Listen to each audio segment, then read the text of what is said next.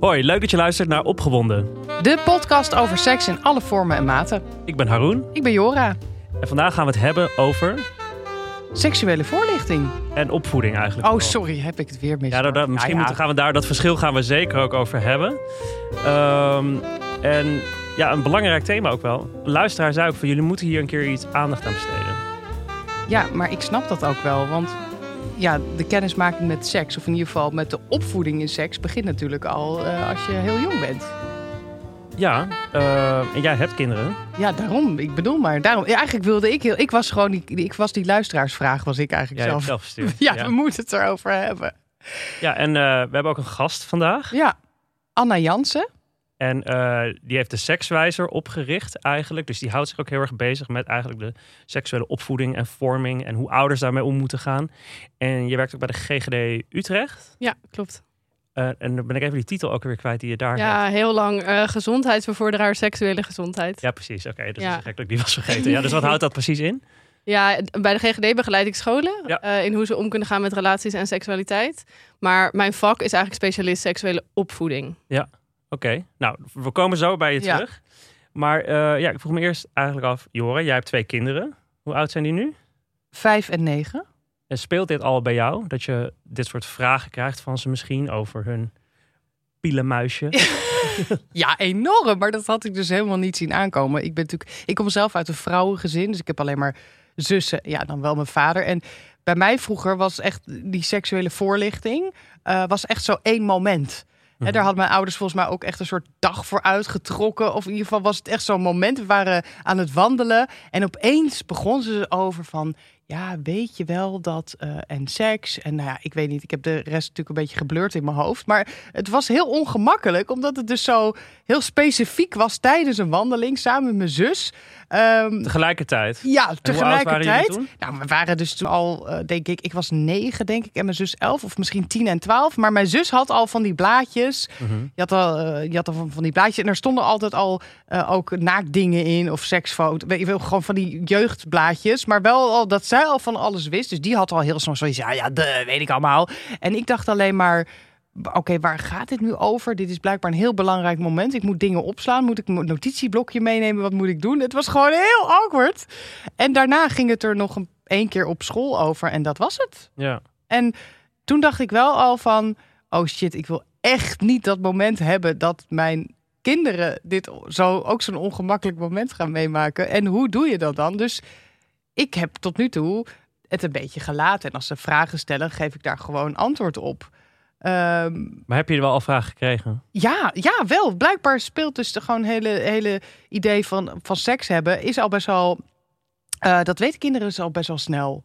En, en, en, en mijn oudste, die, die, die, eh, die weet al bijvoorbeeld... ja, nee, maar dan zijn ze aan het seksen, zegt hij dan. Oké. En Ik, ik reageerde ook niet goed, weet je. Ik dat "Wat, woord van weet je jou?" dat nou? Ja, nee, dat heeft hij dan gehoord. Omdat iemand anders wel zo wijs is geweest... om gewoon hem normaal uit te leggen van... eh, ja, dat noem je dan seksen. Of, eh, Hmm. ja, en ze zijn heel erg bezig met hun piemeltjes. Ehm, die oudste snapt nu beter wat het is. Maar die jongste, ja, die, die, als hij dan rechtop gaat staan, dan heeft hij gezegd, "Ah, vindt hij iets heel erg. Hij gaat rechtop staan en dat vindt hij ook irritant voelen en op zo. zulke jonge leeftijd al een erectie? Echt, wist ik dus ook niet. Dat Dus al vanaf een eer, nou, baby af aan. Oh, in mijn, eh, in mijn herinnering gebeurde dat pas rond de tiende of zo. Nee, maar- dat hebben ze. Dat wist ik dus ook niet. Dus ik werd ook al best wel snel geconfronteerd met mijn oudste zoon, die al, nou, toen hij drie was, daarover over iets zei van ja, maar iets van mijn raketje staat omhoog of zo. Ik weet niet wat hij zei. Ja, of het staat omhoog. Moet je kijken en ook helemaal zo. Het is helemaal hard en het, het wordt niet slap. En dan vinden ze dat zelf dus ook een gek ding van het wordt niet slap. Terwijl ik denk van, hé, maar jij bent een man. Jij weet toch precies hoe, je, hoe het werkt of zo? Moet ik nu gaan uitleggen Ja. aan jou dat het... Ja, en dan maakt hij zich ook zorgen over. Van, eh, op een gegeven moment kwam hij vorig jaar een keer of eh, anderhalf jaar geleden van... Ja, maar eh, doet dat dan, het doet, gaat dat dan pijn doen later of zo? En, en doe, is dat bij opa ook zo? Weet je, helemaal allemaal dat soort vragen. En toen zei ik tegen hem, nee, hier ga je heel veel plezier van krijgen.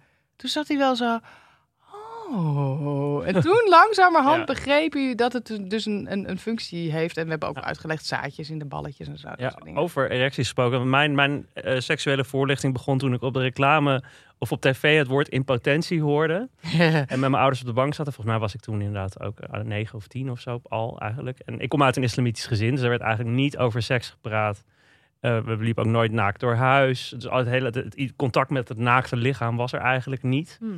En, eh, en inderdaad, als er op tv werd gezoend, dan werd er snel weggezept. Weet je wel, dat is wel vaak een beetje typerend voor niet-westerse gezinnen, zeg maar. Maar toen kwam dus het woord impotentie op tv. Ik zei, wat betekent impotentie? Maar mijn moeder is dus Nederlands, mijn vader Pakistaans. Maar mijn moeder is ook, was verloskundige vroeger. Dus die was juist heel erg van... Die kende het hele menselijk lichaam goed. Dus die pakte ook... Ik weet nog heel goed, ze pakte me aan mijn hand. Nam me naar een andere kamer. Want mijn vader die kreeg een soort van kortsluiting. Maar die heeft toen echt op een soort van... Nou, in mijn hoofd was het een soort van flip over het hele menselijke geslachtsorganen Ah. getekend. En hoe alles werkte en wat Oh. waarin ging. En toen wist ik het helemaal in één keer. En hoe oud was je toen? Ja, echt wel, ja, wel jong. Wel voor de seksuele voorlichting op school, denk ik. Ik denk een jaar of tien in mijn hoofd misschien. Maar Half. wat, wat, voor een, wat voor een herinnering heb je daar nu aan? Ik- Ik bedoel, Nou ja, ik, ik vond het dus denk ik wel fijn dat ze dat deed. Maar het was dus wel heel erg medisch. ja, weet je precies, wel. heel Dus het, plastisch. het werd heel, het werd zo echt van, oh wauw, jeetje, oké, dit, Ja. dat, dat, dat, dat. Maar niet dus eigenlijk wat de handeling van seks was. Ik kwam er dus ook meteen achter dat je homo was. Dat je ook dacht, jeetje, maar die, Oh. dat vrouwelijke Nee, wil ik lichaam, dat... mijn- wil eh, ik mijn piemeltje ergens anders in doen? Echt? Ja. nee, dat Ja, wist ik maar- nog niet, maar nee. nou, misschien een beetje. Dus, eh, ja, dus dat was mijn eh, seksuele opvoeding Ja. eigenlijk. Maar daar is het echt thuis ook echt bij gebleven. Dus ook echt zo één specifiek moment. Eén momentje, ja. Ja. ja.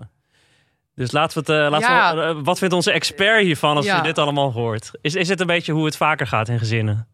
Ja, zeker. Ja, ik vind het wel leuk. Ik bleef nog even haken bij dat jij zei, zo gaat het vaak bij niet-westerse gezinnen. Ja. Maar ik ken zeker ook westerse gezinnen Mhm. die de tv meteen uitdoen zodra er ook Oh, maar ja? iets van bloot of iets wat ook maar een beetje in de richting komt van seks, ja. eh, tv uit.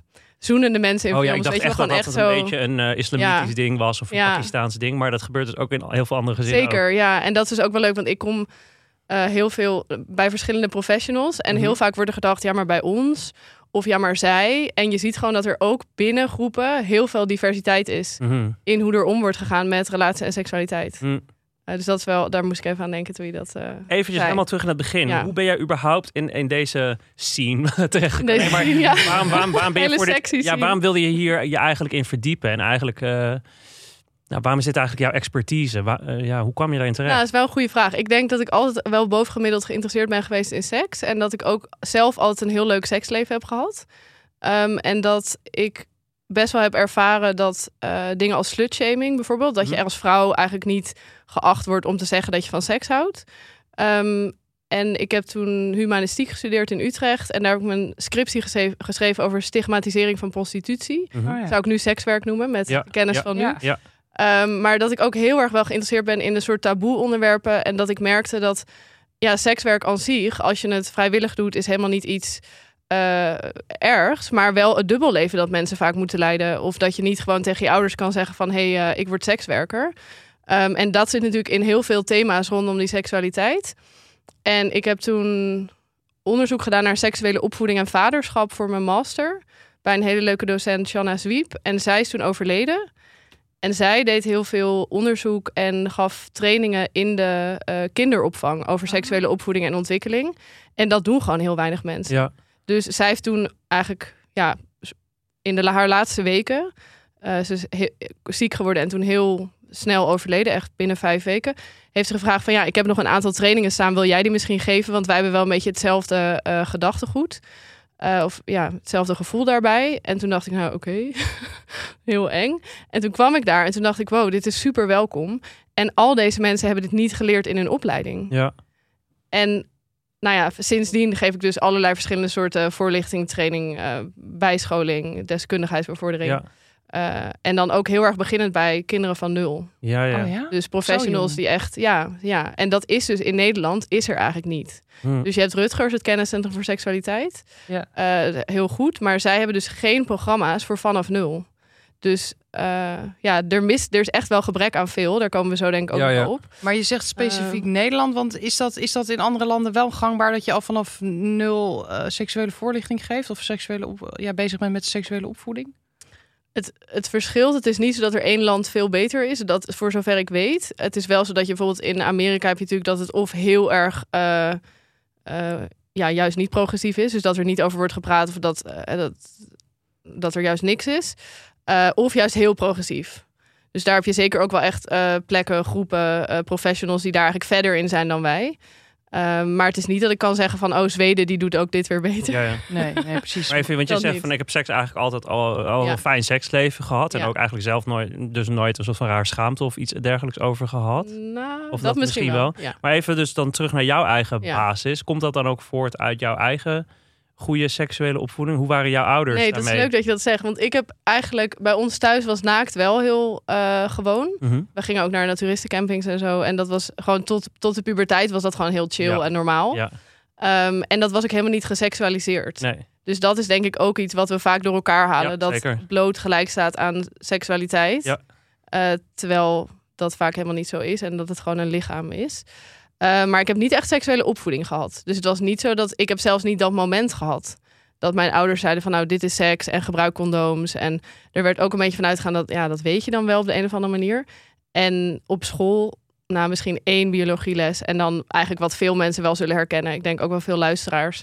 Dat je gewoon een condoom om een piemel Of om een banaan. dildo, een Ja. banaan, een Ja. bezemsteel. Ja, en dan daarmee zeg je standaard. natuurlijk heel standaard, maar dat is dus nog steeds zo. Want ik spreek ook wel eens mensen die zijn dan nu 60 en die zeggen dan is dat nog steeds de manier waarop dat wordt gedaan. Terwijl Ja. wat zeg je daarmee? Dat Ja. seks is heteroseksuele penis in vagina seks. Ja, ja.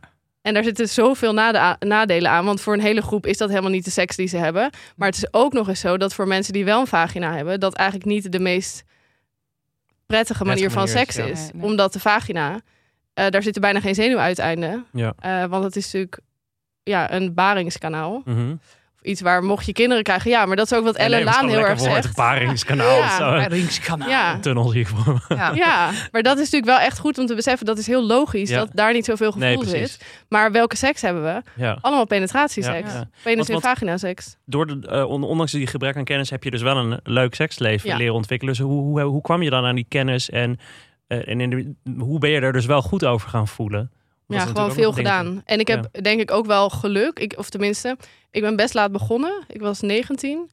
En ik heb eigenlijk nooit een nare ervaring gehad. Oh, dat is Ik Oh, denk ja. dat dat ook wel heel erg helpt. Ja. Dat ik vind het gewoon fysiek altijd prettig. En natuurlijk ben ik wel eens helemaal eh, extreem liefdesverdriet. Of dat ik heel graag met iemand wilde zijn en hij niet met mij. Weet je wel, dat soort gevoelens Ja. wel. Maar nooit eh, dat er iets is gebeurd wat ik niet wilde. Ja, want even voor onze duidelijkheid, hoe oud ben je nu? Dus hoe, Eh 31. ja, precies. Dus eh, al eh, dus 12 jaar een heel Ja. fijn seksleven. Ja. ja, ja, Ja, ja. ja, goed. Dat Ja. Waarin dus niks vervelends is gebeurd. dat is heel belangrijk precies. inderdaad. Ja. Ja, want dat zie je natuurlijk bij mensen die seksueel geweld of misbruik of iets dergelijks. Kan het veel ingewikkelder zijn. Ja, dat Ja. kan de rest van je om een leven beetje te zakken in je Ja. lijf. En ja. En, en je zegt dus net van, oké, ehm, dat doe je dus nu al bij... Hè, je geeft dus eigenlijk seksuele voorlichting of opvoeding begint al bij kinderen vanaf nul. Nou, jij was net al helemaal verbaasd dat een kind van... Van jongetjes één- erecties kunnen krijgen. Ja, Ja, jij dus ook vroeger, maar dat wist je niet van jezelf. ja, dat, Wist het dat heb ik dus hè? gewoon niet onthouden, denk Nee, ik. maar ik Tenminste, wist het dus want, niet. Ja. Ehm, maar dat je dus als, als volwassene ook per definitie van uitgaat dat een kind dat ook meteen associeert met genot. Terwijl een kind associeert dat dus helemaal niet in eerste instantie met genot. Want die denkt gewoon, wat, wat gebeurt er hier nou weer met mijn piemel, weet je wel? Ehm, maar kan je eens even uitleggen van hoe werkt dat dat je daar al zo vroeg mee begint? Wat, hoe moet je dan beginnen? ik ben dus al te laat. Dat laten we wel weten. Ik Nee, je al- bent heel goed bezig. Jora. Je bent heel goed. Nee, want ze zijn vijf en negen. Ik had al vanaf een nulde kunnen beginnen. Nee, nee, nee. Ik, even kijken. Eh, ja, je zei net, dat is dus al genot. En dat is, ik denk wat heel belangrijk is, is dat je eigenlijk een verschil maakt tussen een volwassen bril en een kinderbril. En voor kinderen is ook aan zichzelf zitten, peutermasturbatie, kleutermasturbatie, is gewoon een lekker gevoel. Dus je hebt heel veel jonge kinderen die zitten aan hun eigen geslachtsdeel. Ja. Vanaf 16 maanden kan dat eh, gericht. Dus weten ze waar ze dat kunnen, kunnen vinden. En daarvoor is het eigenlijk een soort per ongeluk. Ehm, Of 16 maanden, zei je al? ja. Dat is echt heel jong. ja, maar zij voelen al, het voelt anders dan mijn knie. Ja, en ja, dat geldt niet voor alle kinderen, hè, maar best veel kinderen eh, geldt dit wel voor. Eh, en voor hun is het een lekker gevoel, ontspanning, heeft te maken met je eigen lijf leren kennen. Nou ja, dat soort zaken. En die volwassen bril is heel vaak best wel een beperkte kijk op seks. En seks is dan het, de handeling of het hebben van seks. Mhm. Terwijl als je het hebt over seksuele opvoeding en ontwikkeling van kinderen, dan is het eigenlijk meer een soort paraplu-term waar je het hebt over eh, grenzen leren aangeven, wensen leren aangeven, überhaupt de taal krijgen om het erover te hebben. Jij zei net al uh, pielenmuis, geloof ik. Ja, precies.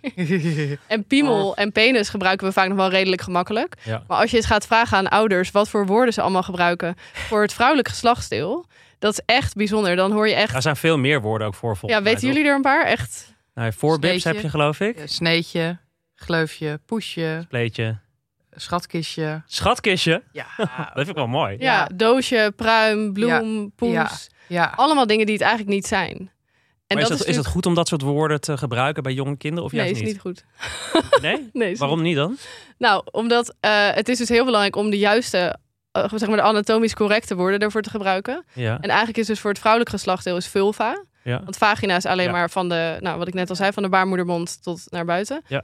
Ehm, dus vulva is eigenlijk het juiste woord en piemel of penis. Ja. Eh, en plasser zeggen mensen ook vaak, maar dan zeg je eigenlijk alleen de functie van Ja. het geslachtsdeel op dat moment.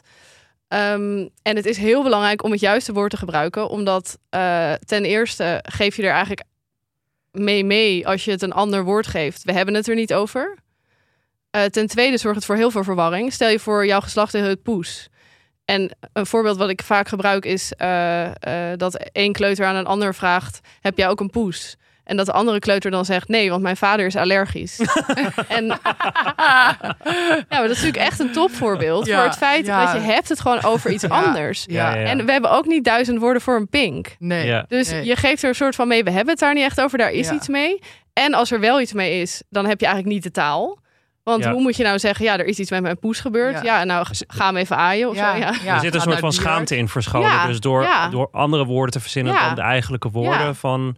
Want je zou ook kunnen zeggen, als je het hebt over kinderbril... dat soort vrolijke woordjes kunnen, eh, kunnen misschien ook wat meer relaxedheid... met je eigen geslachtsorganen aanleren. Of werkt dat dus niet zo? Nou ja, waarom zou vulva niet een vrolijk woordje kunnen ja, zijn? precies. Ja, ja. Maar ik dacht dus dat ik het. En dus kinderen dat- nemen dingen heel ja. letterlijk. Dat Ja. is dus ook nog iets. Ja, dat dat- Ja, ja, ja, Als, als jij het hebt over een zaadje, dan zien zij bij wijze van spreken een zaadje op een boterham voor zich. Ja. Ja, ja, ja. ja, ja. Ja. Dat is, ja, dat zul jij misschien wel herkennen. Nou, dat was vooral toen, toen wij aan onze oudste zoon gingen uitleggen waar die dan vandaan kwam. Dat wij dus een zaadje nodig hadden van een man. Ja. Eh, en toen, vroeg, toen zei hij echt oprecht, toen was hij vijf of zo. Oh, maar waar ging je dat dan zoeken? In het bos? Of eh, weet je wel? Zo, Ja, van, precies. Dus dat was, ja, inderdaad. Maar ik dacht dus dat wij het dan goed hadden gedaan. Of ik in ieder geval. Dus ik wist al wel. Ik, een vriendje van mijn zoon zei ooit een keer... Ik heb een piemel en meisjes hebben een niet-piemel. En toen dacht ik, nou, dat is echt... Ik werd helemaal de feminist, kwam bij mij naar boven. Een Niet-piemel, doe normaal. Ja, wat is het nou? Toen dacht ik, ik ga het gewoon echt... Het is gewoon vagina. Maar ik doe het dus al niet goed. Dat is dus vulva, het blijkt nu. Ik zeg, het is gewoon vagina. En dat heb ik toen ook een keer tegen hem gezegd. Ik heb een vagina. Ja? En toen keek hij er zo naar. Ik weet niet, volgens mij zat ik ook in bad. Toen keek hij er zo naar. En toen zag ik hem echt verschrikken. Toen zei hij, "Ah, Dracula! Dracula! Dus hij had het ook niet goed gehoord. Nou, het was echt een heel traumatisch moment meteen. Ik dacht, godsamme. Ja. Nee, vagina! Maar nu zeggen zij dus allebei... Dracula. Vagina. ja, zo erg ook als ze wel later groot zijn. Dat je ze ook in de waan laat. Ja, ja, Dracula. Ja, maar nu zeggen ze allebei vagina. Maar ik vind het heel grappig, want ik ben ook niet opgegroeid met dat woord inderdaad. Om mij heen ging het daar niet over. eh of het, tenminste, Ja. niemand noemde het zo. Dus nu dan hoor ik af en toe mijn vijfjarige kind zeggen... eh, ja, en jij hebt een vagina. En dan denk ik, vagina, vagina, vagina. Wat een gek je dan heel heftig uit jouw Ja, maar vijfjarige dat blijft kind? dus heel rustig. Ja, stemhond. vind ik opeens zo volwassen. Maar eigenlijk is dat wel gek, want inderdaad, het is veel beter als ze gewoon... Zij vinden het niet raar om vagina te zeggen, want ze zijn het gewend. En dit is dus echt de spijker op zijn kop. Zij vinden het niet raar. Ja. Nee. Dus heel veel dingen rondom seksuele opvoeding vinden wij raar. Of spannend, of beladen, of ongemakkelijk. Of niet voor kinderen. Terwijl voor hun is het gewoon een woord. Ja. Ja, en als je dus gekke woorden bedenkt, gaan ze er ook op een hele gekke manier mee aan de haal. Vanwege dat fantasierijke kinderbrein. Ja. En moet je dat later dus weer soort van corrigeren. Of inderdaad Ja. zeggen dat nou ja, het zaadje dus niet uit het bos kwam. Ja. Maar wel gek inderdaad, want ook dat, dat hele, eh, dat we het beter vulva kunnen noemen in plaats van vagina. Dat is ook pas eigenlijk iets redelijk recents, toch? Ja. Terwijl het Ook altijd eigenlijk Dat wij als volwassenen het ook heel lang Ja. fout hebben gezegd eigenlijk. Nou zeker. Ik denk Ja. dat ik dat pas drie jaar of zo ja, doe. ja, ja, ja, ja. En ik vind vagina eigenlijk al heel wat hoor. Want ik bedoel, dat is al beter. Want vagina is wel een onderdeel van het vrouwelijk geslachtsdeel. Ja. Eh, dus dan, het is in ieder geval niet poes of bloem. Nee. wat gewoon ja. iets anders Nee. is. Dus ik denk vagina vulva is prima. Maar officieel is het vulva. Ja. Dat En eh, je, je- eh, omdat we eigenlijk vanaf het helemaal begin beginnen, dus, dus hè, ze- kinderen maken contact met hun lichaam, gaan Mm. aan hun penis of vulva zitten. Ehm, maar je zei, je zei ook bijvoorbeeld hè, eh, eh, kindermasturbatie, Mm. als, als bijvoorbeeld zo'n een jonge peuter echt aan zijn piemeltje gaat zitten sjorren. Mhm.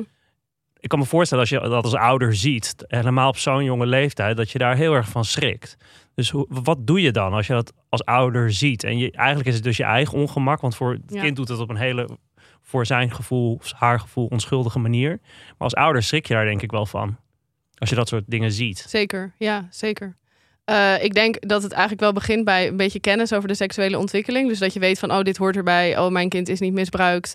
Eh, en dat is de reden dat hij dit doet. Eh, Ja. Maar dit is gewoon heel gezond gedrag en het voelt fijn. Mhm. Dus dat helpt natuurlijk. Dus ik denk, ben ook wel echt een groot voorstander van dat dit überhaupt meer in opleidingen komt. Gewoon een beetje kennis over de gezonde seksuele ontwikkeling van 0 tot 18.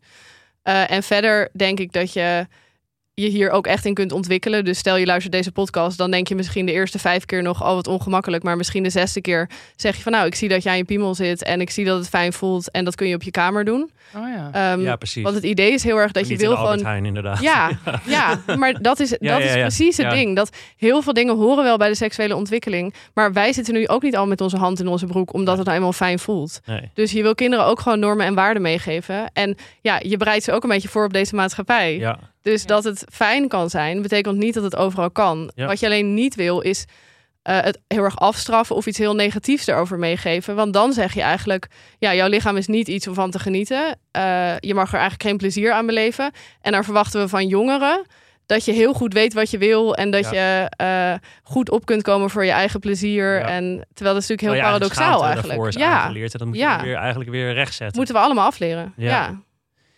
Maar ja, kijk, als je het duidelijk ziet gebeuren, dan kan je er ook, iets, dan kan je er ook iets mee. Hè? Ja, dus klopt. ik merk dat bij mezelf ook. Als zij met vragen komen, dan ga ik er antwoord op geven.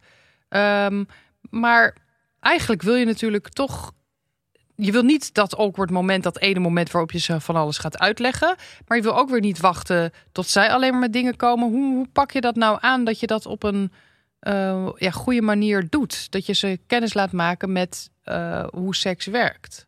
Ja, eigenlijk door allerlei haakjes te gebruiken, gewoon die je kunt vervlechten door de hele opvoeding. Dus als je er een beetje op gaat letten, dan zijn er allerlei momenten waarin er wel iets gaat over relaties en seksualiteit. En dat kan zijn, eh, nou ja, bijvoorbeeld zoals jullie twee moeders op het schoolplein, wat dan voor andere kinderen, die kennen dat dan misschien nog niet, omdat die hebben zelf een vader en een moeder. En dan zouden die vader en, en die moeder kunnen zeggen, nou Jora, en ik weet niet hoe jouw partner heet, maar hè, die, die zijn samen en die hebben eh, deze twee kinderen. Of als er iets op school gebeurt, of als er een vraag wordt gesteld door een ander kind, dat je dat dan bijvoorbeeld even plenair beantwoordt, zodat ook de kinderen die geen vragen stellen wel wat informatie krijgen. Ja. Je kan ook gewoon boekjes neerleggen en kijk, Ja, want je hebt er even je hebt, je hebt Ja. het meegenomen als een soort van spreekbeurt, wat heel leuk is. Er ligt hier een boekje, maar hoe dan? Samenlezen over lichaam, liefde en baby's maken. Eh, waarom heb je dit boekje meegenomen? nou deze is vrij recent en deze is heel goed. Oké, Dus het is leuk, eh, eh, het wordt goed uitgelegd. Je kunt deze samenlezen met je kind en het gaat over allerlei verschillende thema's. Ja. wat Ehm, gebeurt er in de buik? Hoe ontstaat een baby? Prettig of niet? Wat vind jij fijn? Ja, dus alles komt een beetje voorbij eigenlijk. Van, even kijken, dokter Karin Middelburg en Filipien van der Goes. Maar vanaf wanneer ga je... En dan nog even nog om de spreekbeurt af te maken. Je hebt ook een speeltje meegenomen. Oh ja, Speeltje? inderdaad, Speeltje. ja.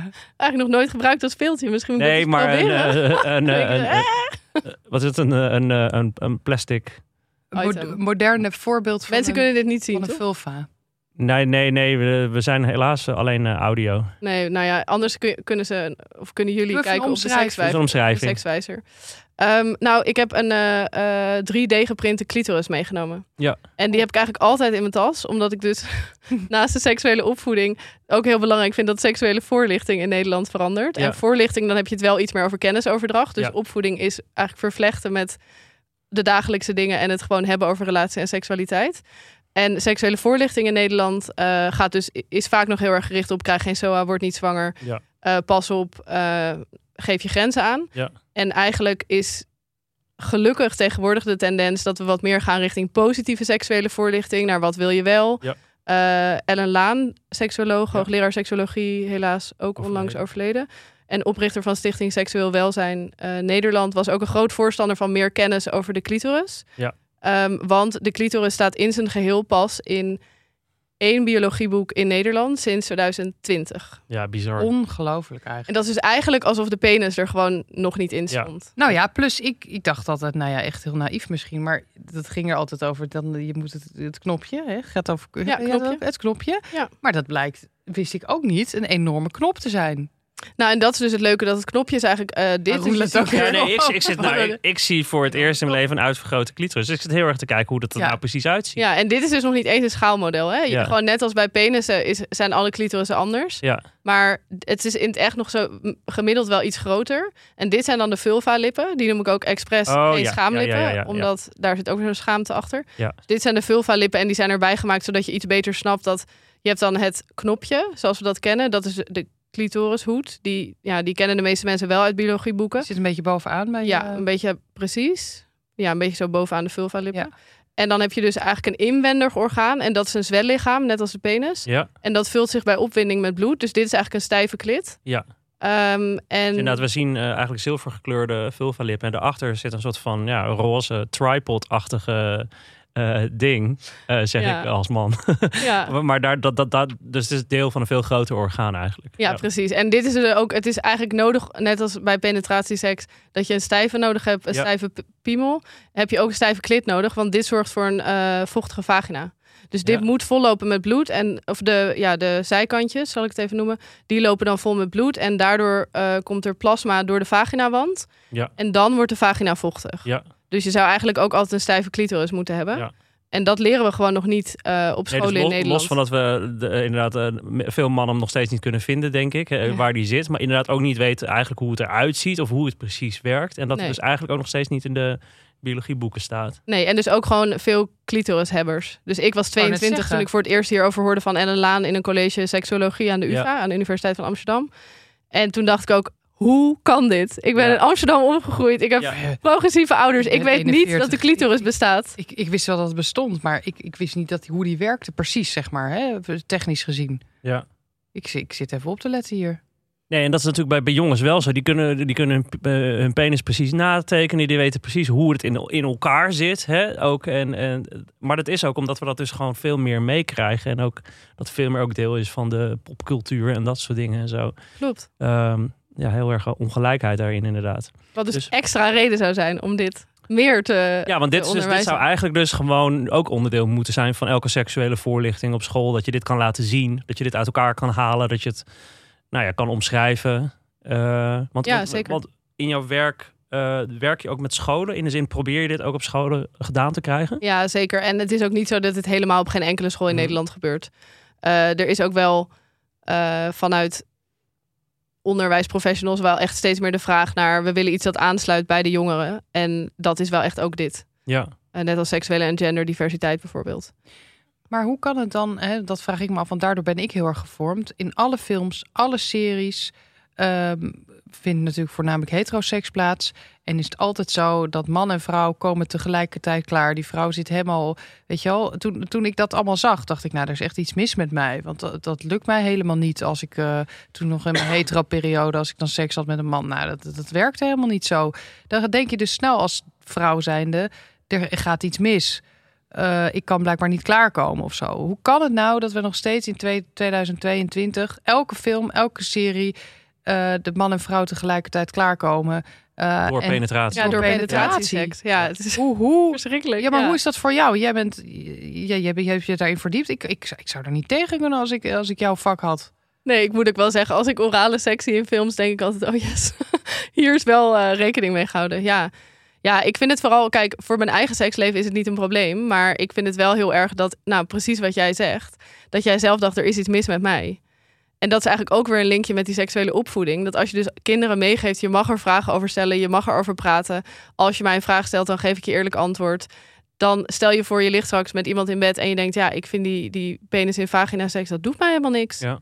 dan zou je dat misschien ook eerder opbrengen. Omdat je al wat eerder hebt geleerd, ik mag daarover de- nadenken, ik mag daar wat van vinden. Ja, want inderdaad, we, komen nu, we gaan nu een beetje richting de tienerjaren. Maar er worden eh, nu meer nog dan ooit worden jongeren worden gebombardeerd met allerlei beelden. Dus niet alleen maar films en series, maar hele makkelijke toegang tot porno. En nou ja, dus allerlei eigenlijk foutieve beelden van hoe seks hoort te zijn of hoe het is, inderdaad. eh, hoe kun je... Is dat dus het antwoord als je je daar als ouder ook een beetje... Ouder stel of te, tegen wapent, dat je dat dus een beetje kan counteren? Of... Uh... En wat bedoel je met, is dat dan het Nou ja, dus, dus hoe, eigenlijk hoe gaan ou- moeten ouders omgaan met die veelheid aan beelden die op hun kinderen worden afgevoerd, afgevuurd? Ja, eigenlijk is. We weten dat heel veel kinderen er vanaf een jaar of negen al porno zien. Of ze het Ja. nou bewust doen of niet, maar dat die daarmee in aanraking komen. Dus eh, best veel ouders denken dat dat niet zo is, maar dat is wel echt zo. Eh, en eigenlijk het beste wat je daar dus naast kan zetten, is een ander beeld. Dus je kan er niet zoveel tegen doen dat zij het gaan zien. Maar je kan wel zorgen dat het bespreekbaar is binnen je gezin. Of dat je eens een keer vraagt van... eh, ja, hoe vind jij het eigenlijk dat de vrouw het altijd ondergaat... en dat de man altijd initiatief moet nemen? Ja. Want er zitten natuurlijk zoveel dingen, vooral rondom genderrollen in porno. Ja. En ook dingen die, we hebben het nu best wel veel over de clitoris... en over vrouwelijk of hè, mensen met een clitoris. Mhm. Maar ook voor mannen zitten er zoveel genderrollen in porno... waarvan je denkt, jeetje, je zal maar een man zijn in deze tijd. Ja, dat Is is, altijd maar denken, ik moet altijd initiatief nemen. verkrachtingsachtige porno, waarin een man echt nou ja, vrouwen in elkaar slaan, Ja, bij wijze van spreken, of heel hardhandig te werk gaan, of inderdaad een vrouw die door tien mannen eh, hardhandig wordt genomen en doet alsof ze dat allemaal heel fijn en lekker vindt. ja. Als je dat als 11 of 12-jarig kind ziet, hoe, maar hoe moet je daar als ouders überhaupt naar vragen? eh, van, hé, hey, wat voor porno kijk je? Ja, of kijk je porno? Hoe, hoe, ja, hoe vraag je dat? Ben ik dus ook benieuwd naar. Want je zegt net vanaf negen kan je ervan uitgaan dat ze al dat kijken. Dus dat zou betekenen dat mijn oudste zoon dat al een keer heeft gezien. Hoe kom je daarachter? Hoe, hoe moet je dat gesprek openen? Vragen. Gewoon vragen. Heb je wel eens iets gezien? Heb je wel eens beelden gezien met seks? Of heb je wel eens eh, blote mensen eh, gezien? Kijken jullie wel eens op school daarnaar? Heb je dat wel eens met een vriendje gekeken? Wat vind je daar dan van? Wat dus wel heel erg helpt. Want ik zie jou nu heel moeilijk kijken. Nou ja, omdat het- antwoord wat je Is dus- krijgt is natuurlijk doodeng voor ouders, denk ja, ik. maar het is dus wel heel mooi om het gesprek te openen. Omdat Ja. veel kinderen die delen het niet. En die weten niet zo heel goed wat ze ermee moeten. En Ja. die vinden het wel heel vies. Vooral ook nog zo'n 19, 11, 12-jarigen die denken... ja, gadver, ik, ja, dat. Ehm, maar die weten ook niet zo heel goed... kan ik daar nou wel of niet wat over vragen? En de kans is wel groot dat als jij seksualiteit al iets meer integreert in je opvoeding... dat ze er eerder mee naar je toe komen. Dat ze dan Ja. zeggen, ja man, wat ik nou heb gezien... Ja, en ik vond het eigenlijk heel vies. ja. En eh, doen alle grote mensen dat zo. Ja, Dus op die manier dat waren ze onaardig tegen elkaar. ja. ja, maar jij hebt het nu over hele heftige verkrachtingsscènes Ja, ja, ja. en zo. Maar je hebt natuurlijk ook gewoon al een soort van de standaard porno... waarin mannen altijd initiatief moeten nemen. Ja. Uren kunnen doorgaan. ja. Ja. Al dat soort dingen. Ja. Over hoe eh, geslachtsdelen eruit zien. Nee, het is voor, voor jongens, jonge tienerjongens is het ook heel confronterend als Precies. alleen maar enorme piemels zien die Precies. tegen het plafond aanspuiten en achter Ja. elkaar door. En je moet klaarkomen in iemands gezicht. Ja, en je en moet dat, de vrouw bij de, bij de Ja, nek pakken. Je moet er half Ja. wurgen. En je moet dit. En je moet er in allerlei eh, eh, houdingen duwen. Dat je Ja. echt denkt van, oh, dit is dus wat van mij wordt verwacht als man. precies. Ja. Ja. Maar je moet dus, dus dan zien ze die beelden waar je geen grip op hebt. Hè? Want Mhm. dat gebeurt dus misschien buiten jouw zicht op. Maar hoe zorg je dan voor dat ze een ander beeld krijgen? Ik kan moeilijk eh, met mijn vriendin even een voorbeeld gaan geven in bed. Want lieverd, zo eh, kan het er ook uitzien. Zo gaat het in het Zo echt. gaat het bij ons in het echt. Zo doen wij het. Ja, dat je het even weet. Nee, het andere beeld is dus meer spreekwoordelijk... dat je dus eh, het erover hebt. Oké. En dat ze dus een gezonder beeld krijgen van wat seksualiteit ook kan zijn. Dus dat ze weten van nou, porno bestaat wel. En dat is iets wat mensen kijken omdat ze daar een, een lekker gevoel van krijgen of opgewonden van worden. Maar dat is niet wat seks is. En dat is niet hoe ik het later moet gaan doen. Maar het bestaat ook meer als een soort toneelstukje. Dus toch. Die... Oh, een toneelstukje. nee, niet, een ja, je hoeft geen toneelstukje Nee. te doen. Nee, joh, je- je hoeft het niet voor te doen. Nee, nee. Ja, Het is wel sympathiek dat je het bedenkt. Dat was vroeger ook nog wel een beetje de tendens, hè? Dat ouders het dan even gingen voor, zo even eh, tongen zoenen. Van, zo gaat het, zo ziet het eruit. Nee, maar dat is wel Nee, maar belangrijk. dat je dus ja. zegt dat porno een toneelstukje is, dat bedoelde ik. Ja, ja, ja. Ja, En- ja, ja, precies. Zeg maar net als dat films ook niet echt zijn. Als daar iemand heel boos wordt op iemand anders, is het ook niet echt. Nee.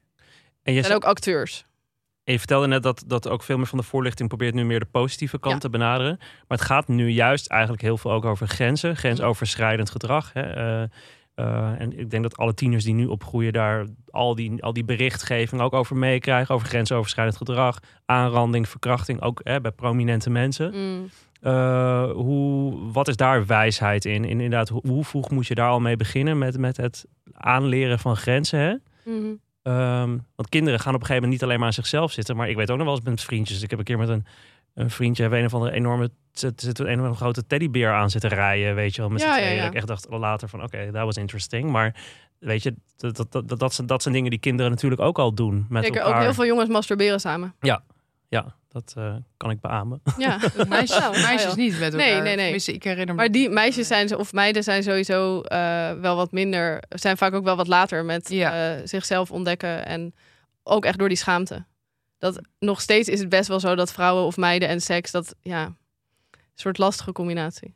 Eh, maar wacht, Ja, dus inderdaad, kinderen die dus in, in elkaars bijzijn iets doen of aan elkaar gaan Grenzen, zitten. Ja, grenzen. Ja. ja, nou, wat, wat eigenlijk het idee is, is dat je dus zoveel meegeeft van hoe je het wel wil, dat je vanuit daar kunt aanvoelen wat je niet wil. Ja, ja, Dus- ja. Wat heel lang, echt jarenlang, eh, de voorlichtingsstrategie is geweest, is zeg nee. Eh, let op je grenzen. Doe het niet. Mhm. En dat werkt gewoon niet. Want er is ontzettend veel sprake van grensoverschrijdend gedrag. Er is ontzettend veel eh, seksueel misbruik. En het werkt gewoon niet. Dus wat Ellen Laan ook zegt, is als je weet wat je wel, wat je wel wil, dan weet je ook wat je niet wil. ja. Ehm, dus in die zin is het juist zo dat als je het positieve allemaal meegeeft, dan voel je wel aan als je het niet wil. En als je dan ook hebt geleerd, mijn grenzen worden gerespecteerd. Dus als ik een keer nee zeg, dan wordt daar naar geluisterd. Ja. En daarvoor kan je wel weer heel jong de basis leggen. Mhm. En dat zit hem ook al in iets stoms als oma een kus moeten geven. Of Mhm. bijvoorbeeld ook gewoon mogen zwaaien. Oh ja, Oh, ook ja, een ja. goeie zeg. Dat soort kleine dingen. Ja, gewoon, gewoon allerlei vormen van lichamelijk contact die wel of Ja. niet wenselijk zijn. Ja. Ja. en dat je, zeg maar, stel je zegt tegen een peuter van ja, je moet oma een kus geven. En die peuter wil dat niet. En jij zegt ja, maar het moet. Dan zeg je eigenlijk, ik respecteer jouw eh, lichamelijke integriteit niet. Ja, ja, en jouw grens, als jij die aangeeft, heeft dat geen zin. Terwijl je kan ook zeggen, oké, eh, ik wil wel dat je gedag zegt. Want hè, dat doen we nou maar in onze samenleving. Dat we elkaar groeten als we elkaar zien en als we weggaan. Eh, dus dan kun je zwaaien of gewoon zeggen doei. Zulke soort dingen. ja. Het komt Ja. dus eigenlijk een beetje op neer dat je kinderen niet echt een soort van bang moet maken. Zeker maar, maar niet, gewoon nee. eigenlijk het positieve blijven benadrukken. Ja, Alles wat wil je benadrukken wat wel? fijn is, Ja. wat wel leuk is. Ja. En daar komt dan eigenlijk gelijk uit voort dat je dan dus ook weet wat je grenzen zijn. ja, en ook dat als er dan een keer iets gebeurt wat je niet wilde, dat ook dat bespreekbaar is. Ja. Dus kijk, we experimenteren allemaal. Kinderen, jongeren, volwassenen. En soms doe je iets waarvan je denkt, ja, als ik er nu op terugkijk, had ik het misschien niet gedaan. En dat kan heel vervelend en traumatisch zijn. Ja. Eh, hangt natuurlijk van de situatie af. Maar het kan ook zijn dat je denkt, nou, ik wil het daar eens over hebben met jou, dat dat tussen ons is gebeurd. Ja, Oh ja. En eh, ja, hoe voel jij daar nu over? En hoe zou je het de volgende keer doen? ja. En dat je het op die manier eh, wat zachter maakt. Ja, Ja. Of dat je dus wel iets probeert en denkt van nou, ik zou het niet nog een keer doen, maar prima dat ik dat nu weet van mezelf. Precies, Ja, precies. Ja, ja. En, Ja. en nu is ook heel erg de tendens, en dat, daar doe ik ook aan mee, weet je wel, educate your sons, weet je wel, hashtag. En dan denk je, oh ja, educate your sons. Maar toen was ik laatst aan het nadenken, dacht ik, ja, maar educate your sons. Maar hoe dan? Hoe breng je dat in de praktijk? Ja. Hoe doe je dat? Nou ja, en daarvoor denk ik dus weer dat het niet alleen maar zeggen is tegen jongens: luister naar eh, grenzen. En als iemand nee zegt, dan mag je echt niks doen. Maar juist dat je het eigenlijk omdraait en dat je hen meegeeft dat hun gevoelens en emoties er ook toe doen. Dus dat als zij, wat we heel vaak zien, is als een meisje valt, dan wordt er gezegd: Oh, liefje, oh, kom maar, oh, gaat het? En als een jongen valt, gewoon op de grond, dan is het: Oh, kom op, eh, gaat wel, hè? We lopen hand, door. Niet huilen. Ja. Dus ook daarin zit al heel veel. Als jij die zachtheid in jezelf meer kent, of eh, nou de emotionele kant of de meer sensitieve kant, wat we vaak toedichten aan vrouwelijke kwaliteiten. Ik weet niet hoe binair we dit willen maken, maar eh, dan is het voor een jongen veel makkelijker om dat aan te voelen bij iemand anders. En want hoe, juist doordat het nu veel over grensoverschrijdend gedrag gaat, merk je ook dat er ook veel meer angst rondom seks is. Hè, vooral bij mannen inderdaad, die, de oudere man die zegt, nou je mag ook niks meer. Maar ik denk ook jonge jongens, dat ze toch een beetje in een kramp schieten. Dus hoe, hoe kan je dat dan weer een soort van positief draaien? Want het is natuurlijk heel goed dat er heel veel Mhm. over wordt gesproken. Ik denk dat we er allemaal wijzer van worden. Mhm. Maar hoe kan je zorgen dat, daar niet, dat het nu niet alleen omringd is door zo'n zweem van angst? Nou, sowieso de zin, mogen we dan niks meer? Dan denk ik, dan begrijp je gewoon niet waar het over gaat. Nee, maar laat mij even benadrukken, Ja. vind ik niet. Hè? Maar je hoort Nee. het wel. En ik hoor het ook soms Ja. echt, echt onder gewoon leeftijdsgenoten, Ja. vrienden die, waarvan ik dacht, nou, die, die weet je, super progressief, Ja. heel erg ook, ook gewoon eigenlijk feministen, Ja. maar die dan toch een beetje eh, van, nou, dan moeten we oppassen met wat ik tijdens een date doe en zeg. En eh, alles kan tegen me gebruikt worden, dat idee. Ja. Nou, ik- kan me ook wel voorstellen dat, dat je dat hebt. Eh, zelf denk ik dat het niet heel ingewikkeld hoeft te zijn. Dat Mhm. je gewoon kan vragen, wil jij dit ook? Ja, Vind je het nog fijn? ja, Eh, zitten we nog op dezelfde lijn? ja. Eh, wil jij ook doorgaan?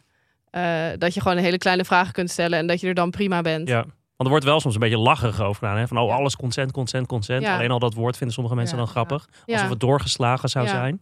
Maar ik, ja, ik denk probeer het eens. Ja. Het is namelijk, ja, het, als je er eenmaal mee begint met soms gewoon... Ik vraag ook wel eens aan mijn vriend van, ja, wil jij dit eigenlijk nog wel? Ja. Of, eh, of, of zullen we doorgaan of zullen we gaan slapen? Ik bedoel, ook al het idee dat mannen altijd seks zouden moeten willen hebben. Ja. Dat is Mhm. ook al zo'n... Eh, voordeel. Mythe. ja, Ja. precies.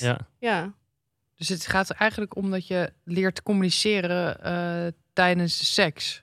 Of misschien vooraf, naderhand, tijdens dat je polst bij elkaar. hey, eh, vind je dit, vind je dit oké, ja of nee? Ja, vind je het nog fijn? Vind je dit Ja. lekker? Vind je dit opwindend? Ja, Ja. Waar denk je dat het een beetje heen gaat met alle kennis die er nu veel meer ook is over seks? En ook vooral seks voor vrouwen, hoe zij dat ervaren. En eh, zie je, zie je daar hoop in? Gaat het de goede kant op? Is het, is het een positieve ontwikkeling? Of, of Ja, nog ik, heel ik, veel ik werk vind te het moeilijk om te zeggen, omdat ik denk enerzijds is er nog heel veel werk te verrichten. Mhm. En anderzijds zit ik natuurlijk wel echt in een bubbel. Dus ik Ja. ben met niks anders bezig. En ik denk alleen maar, yes, we gaan de goede kant op. Ja, ja, ja. Maar ja, als je nu weer kijkt naar de eh, ontwikkelingen rondom eh, abortus. Ja. Dan denk ik weer, ja, Gaan weer 50 jaar achteruit. Oh. Ja, ja, ja. ja. ja, want dat heeft natuurlijk ook heel erg te maken Zeker. met zelfbeschikkingsrecht. En met, eh, nou ja, überhaupt over je eigen lichaam mogen bepalen. ja, Eh, en dan zie je wel dat, nou, dat stemt me dan wel erg treurig. ja, Ja. ja. En, en kan je mij even toch nog eens even... Ja, ik moet, zit hier ook voor mezelf, Haroon. Dus eh, even... Nee, eh, even fire away. Eh, maak, van haar kennis. Ja, dus eh, die, die jongste van mij vijf, oudste negen. Nou ja, maatschappij waar je veel beelden tot je krijgt. Misschien wel eerder dan dat je thuis hoort hoe, hoe seks in zijn werk eh, gaat. Wel, eigenlijk wil ik dat al voor zijn. Maar hoe zorg je nou voor dat je, dat je die kinderen dat meegeeft wat uiteindelijk seks is? Begint dat gewoon met dit boek en dat ik vanavond ga zitten met mijn oudste zoon en daar eens even doorheen ga bladeren? Ja, ik zou zeggen, da- dat kan onderdeel ervan zijn. Maar eigenlijk ben je al begonnen. Want waarschijnlijk knuffel jij met hem. Waarschijnlijk eh, als hij zegt, ik wil niet meer bij jou op schoot. Dan zeg je, eh, ik vul het even voor je in. Maar dan zeg jij, eh, oké, nou ga dan maar weer verder spelen. Dus weet je, al die dingen horen ook bij seksuele opvoeding. Dat eh, mag je elkaar aanraken. Hoe, hoe dicht zit je bij elkaar? Wat vind je prettig? Het is niet zo dat je... Het is, we moeten een beetje af van dat idee van dat het alleen maar gaat over, over kennisoverdracht. Want alleen al hoe jij met hem omgaat, of hoe jij met je partner omgaat, of hoe jij met je ouders of met Haroon omgaat. Als jouw kinderen dat zien, dan dat gaan ze nadoen. Dus dat beeld krijgen ze. Ja. En ook wel hoe je met jezelf omgaat. Maar toch wil je op een gegeven moment wil, moet er zo'n moment komen, toch? Dat je gaat uitleggen, puntje bij paaltje, wat, wat, wat gebeurt er? En, en ja, inderdaad, eh, stel je gaat uiteindelijk over tot penetratie. Hoe Mhm. gaat dat dan? Hoe werkt het dan? Dat, op een gegeven moment moet je dat toch gaan vertellen. Ja, hebben ze het al een keer gevraagd? Nee, dus niet zo specifiek. Meer ze- dat ze dus, dus die oudste wel weet, oh, dat is dan seksen of zo. Maar ik weet dus nog niet helemaal wat hij daaronder verstaat. En dat is dus al een, echt een tophaakje. Want jij zou gewoon kunnen zeggen, oh, wat is dat dan, seksen? Ja. Vanavond even aan hem vragen. En dan-. Is dus een hele grote kans dat hij het of al helemaal weet, Oh. of niet helemaal. En dan kan jij dus wat extra informatie hele leuke geven. theorie. Ja, Educate your parents. Ja. Educate your parents wordt het dan. Ja, Oh, ik ben wel heel benieuwd ook wel inderdaad. echt- Ga gewoon, oh, ja. ik ga Ja. jou bellen daarna. Ik zeg, Ja. jij weet gewoon alles al, joh. Ja, maar dat is ook wel vaak, hè? Dat, dat kinderen eigenlijk verder zijn eh, dan ouders denken. Ja. Dus dat het best zou kunnen dat hij prima weet wat het is. Ja. Nou, en dat je dus ouders heel erg wacht op een soort van moment. Ja. Terwijl je eigenlijk het een soort van ongoing ding Ja, moet zijn. ja. En eigenlijk ook proactief voor dat kind gewoon dingen kan vragen. Ja, zeker. Ja. En dan voelen zij zich ook serieus genomen, hè? dus dat is ook leuk. ja. Het hoeft Ja. niet alleen maar van jou op hem te zijn. Ja. Nee. Ja.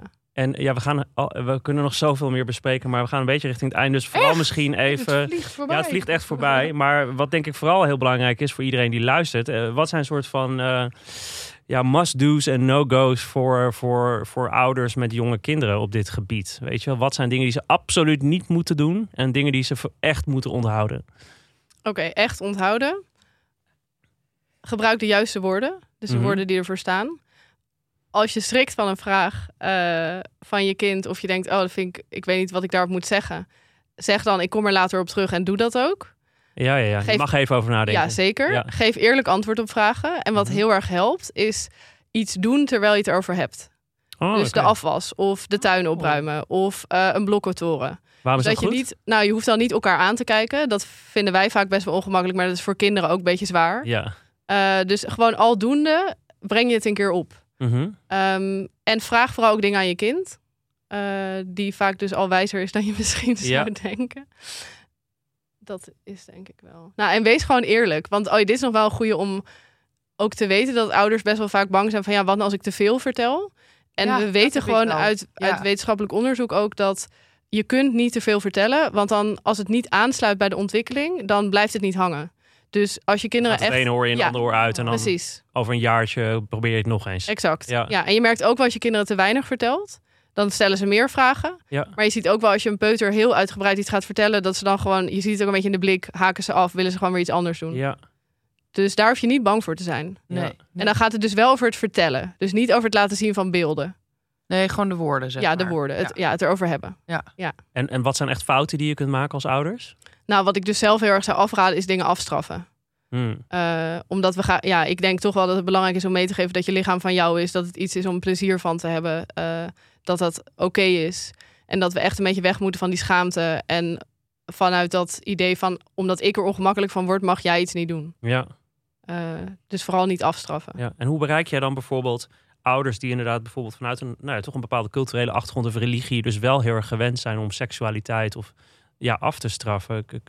Kom je daarmee in aanraking? Of, Zeker, ja. Ja? En dan is vaak vooral de angst dat wij het dan in Nederland hebben over eh, het hebben van seks. En eh, een grote angst is dat als je gaat praten over seksualiteit, dat kinderen en jongeren het dan gaan doen. Ja. Nou, we weten dat het tegenovergestelde waar is. Dus kinderen die goede seksuele vorming krijgen, die beginnen later, gebruiken meer oh, dat is anticonceptie. wel belangrijk om te Oh. benadrukken en inderdaad. vertonen en eh, ervaren minder grensoverschrijdend gedrag. Oh, ja. Ja. Dus het is echt beschermend. Ja. Eh, en dat is ook wel iets wat vaak ouders die denken, ik wil het hier niet over hebben, Ja, toch een, een beetje helpt. eh, dat het hun kinderen gewoon beschermt. ja, ja, ja. Ze worden gewoon eh, ja, wijzere kinderen van die gewoon eigenlijk inderdaad dus juist minder doen tegen hun zin en niet in rare situaties terechtkomen. Ja, Ja, interessant. Ik wist Ja. niet dat dat zo werkte. Ja, ik ook niet. Dat, Nee, dat, eh, motiveert me alleen nog maar meer om Ja. straks alweer even erover te beginnen. ja. Ja, ik kan niet wachten eigenlijk. En hoe heeft al, al, deze, al deze kenniservaring, eh, hoe helpt dat jou in je eigen relatie en je seksleven? Wat heb je er zelf allemaal van opgestoken? Of dingen die je dus nu anders doet dan vroeger? nou wel dat ik echt laatst tegen mijn vriend zei, eh, in onze slaapkamer echt geen orgasmekloof. En hoe jullie toen? Nee. Nou, hij is daarmee eens. En meestal is het ook niet zo, maar het is toch wel, ja, dat hele standaard script van hij komt klaar en dan is het soort van klaar. Dat Ja. gebeurt niet, maar Ja. ik wil gewoon dat het nooit gebeurt. Ja, ja, ja. En ja. ook wel vanuit mijn werk. Ja. Dat Ja, ik toch ja, denk, ik kan niet dit overal lopen zeggen en dan zelf wel een orgasmekloof in mijn eigen slaapkamer hebben. Ja, Nee. dus ook in je eigen slaapkamer wel een beetje activist. Precies. Zorgen dat jij eerst klaar komt en hij dan. Precies, precies. dat doen we ook. Ja, Ja, ja. ja. Nou ja, ongelooflijk bedankt Ah, mooi. Ja. voor, je, voor je wijsheid. Echt, eh, Ja. eh, Jorre, heb jij hier nog meer van geleerd als Nou, ook als ouder? Wat ik net al zei, ik, ik ga meteen beginnen. Nee, maar ik was al begonnen, maar meer dat ik dat wel tegen dat moment aan zat hik van, oh ja, wanneer moet je dat nou nog iets verdiepend eh, daarover praten, Mhm. zonder dat het zo zwaar wordt. Maar ik ga dat, eh, ik ga straks zeker eventjes thuis eh, polsen van, ja, tijdens de afwas of tijdens een soort activiteit of één deze week denk ik even van, hé, hey, wat. Ja, want dat is. Ik merkte ook misschien in het Eh. begin dat jij er ook een beetje gewoon misschien tegenaan hikte. Of ook een beetje bang was om hierover te praten. Terwijl Nou- het, voelt nu alsof er een soort van last van je Ja, nou ja, het is dus niet oh, je eens... kan het veel meer ja, casual nou ja, meer dat je even een vraag... Nou, ik deed het al wel een beetje casual, maar ik, ik had soms een beetje wat haakjes gemist. En nu dacht ik de laatste tijd, shit, ik moet toch wel eens een keer doorvragen. Want ik wil wel dat hij weet wat het is op een gegeven ogenblik. En, en hoe je dat dan moet doen. Of voordat hij inderdaad allerlei beelden tegenkomt waarvan je denkt, oh, is dit het dan? Ja, Eh, en ik vind het ook wel fijn om het nog opener te gooien. Waardoor hij inderdaad, of zij allebei, gewoon naar mij toe kunnen komen. ja. Of naar mijn partner. En daar gewoon heel normaal over dingen over kunnen vragen. En hoe kunnen mensen meer... De sekswijzer, daar hebben we het eigenlijk misschien nog niet te weinig over gehad. Maar hoe kunnen mensen daar iets over vinden? Of, Ja, eh, het is een Instagram-account. Oké, Dus daar kun je... nou, in- noem hem nog maar even. At, we... Ja, het de laagstreepje sekswijzer. Oké. En dan seks met KS. Ja. Oké, ja. En daar kunnen mensen gewoon meer... Mij vinden. Ja. Ja, jou ook, maar ook dus daar geef je ook bijvoorbeeld meer tips over Zeker. eh, seksuele opvoeding, vorming en dergelijke. Oké, Ja. Nou dan zo eh, kunnen ouders jou ook eh, vinden en misschien vragen stellen ook. Ja, zeker. En er staan ook allemaal boeken en zo. Dus dan Ja, kun je ook een beetje kijken wat Ja. kun je aanschaffen Wat voor werkt, thuis ja. om ook het gesprek eens te starten. Ja. Oké, nou Ja. hartstikke Nou, bedankt.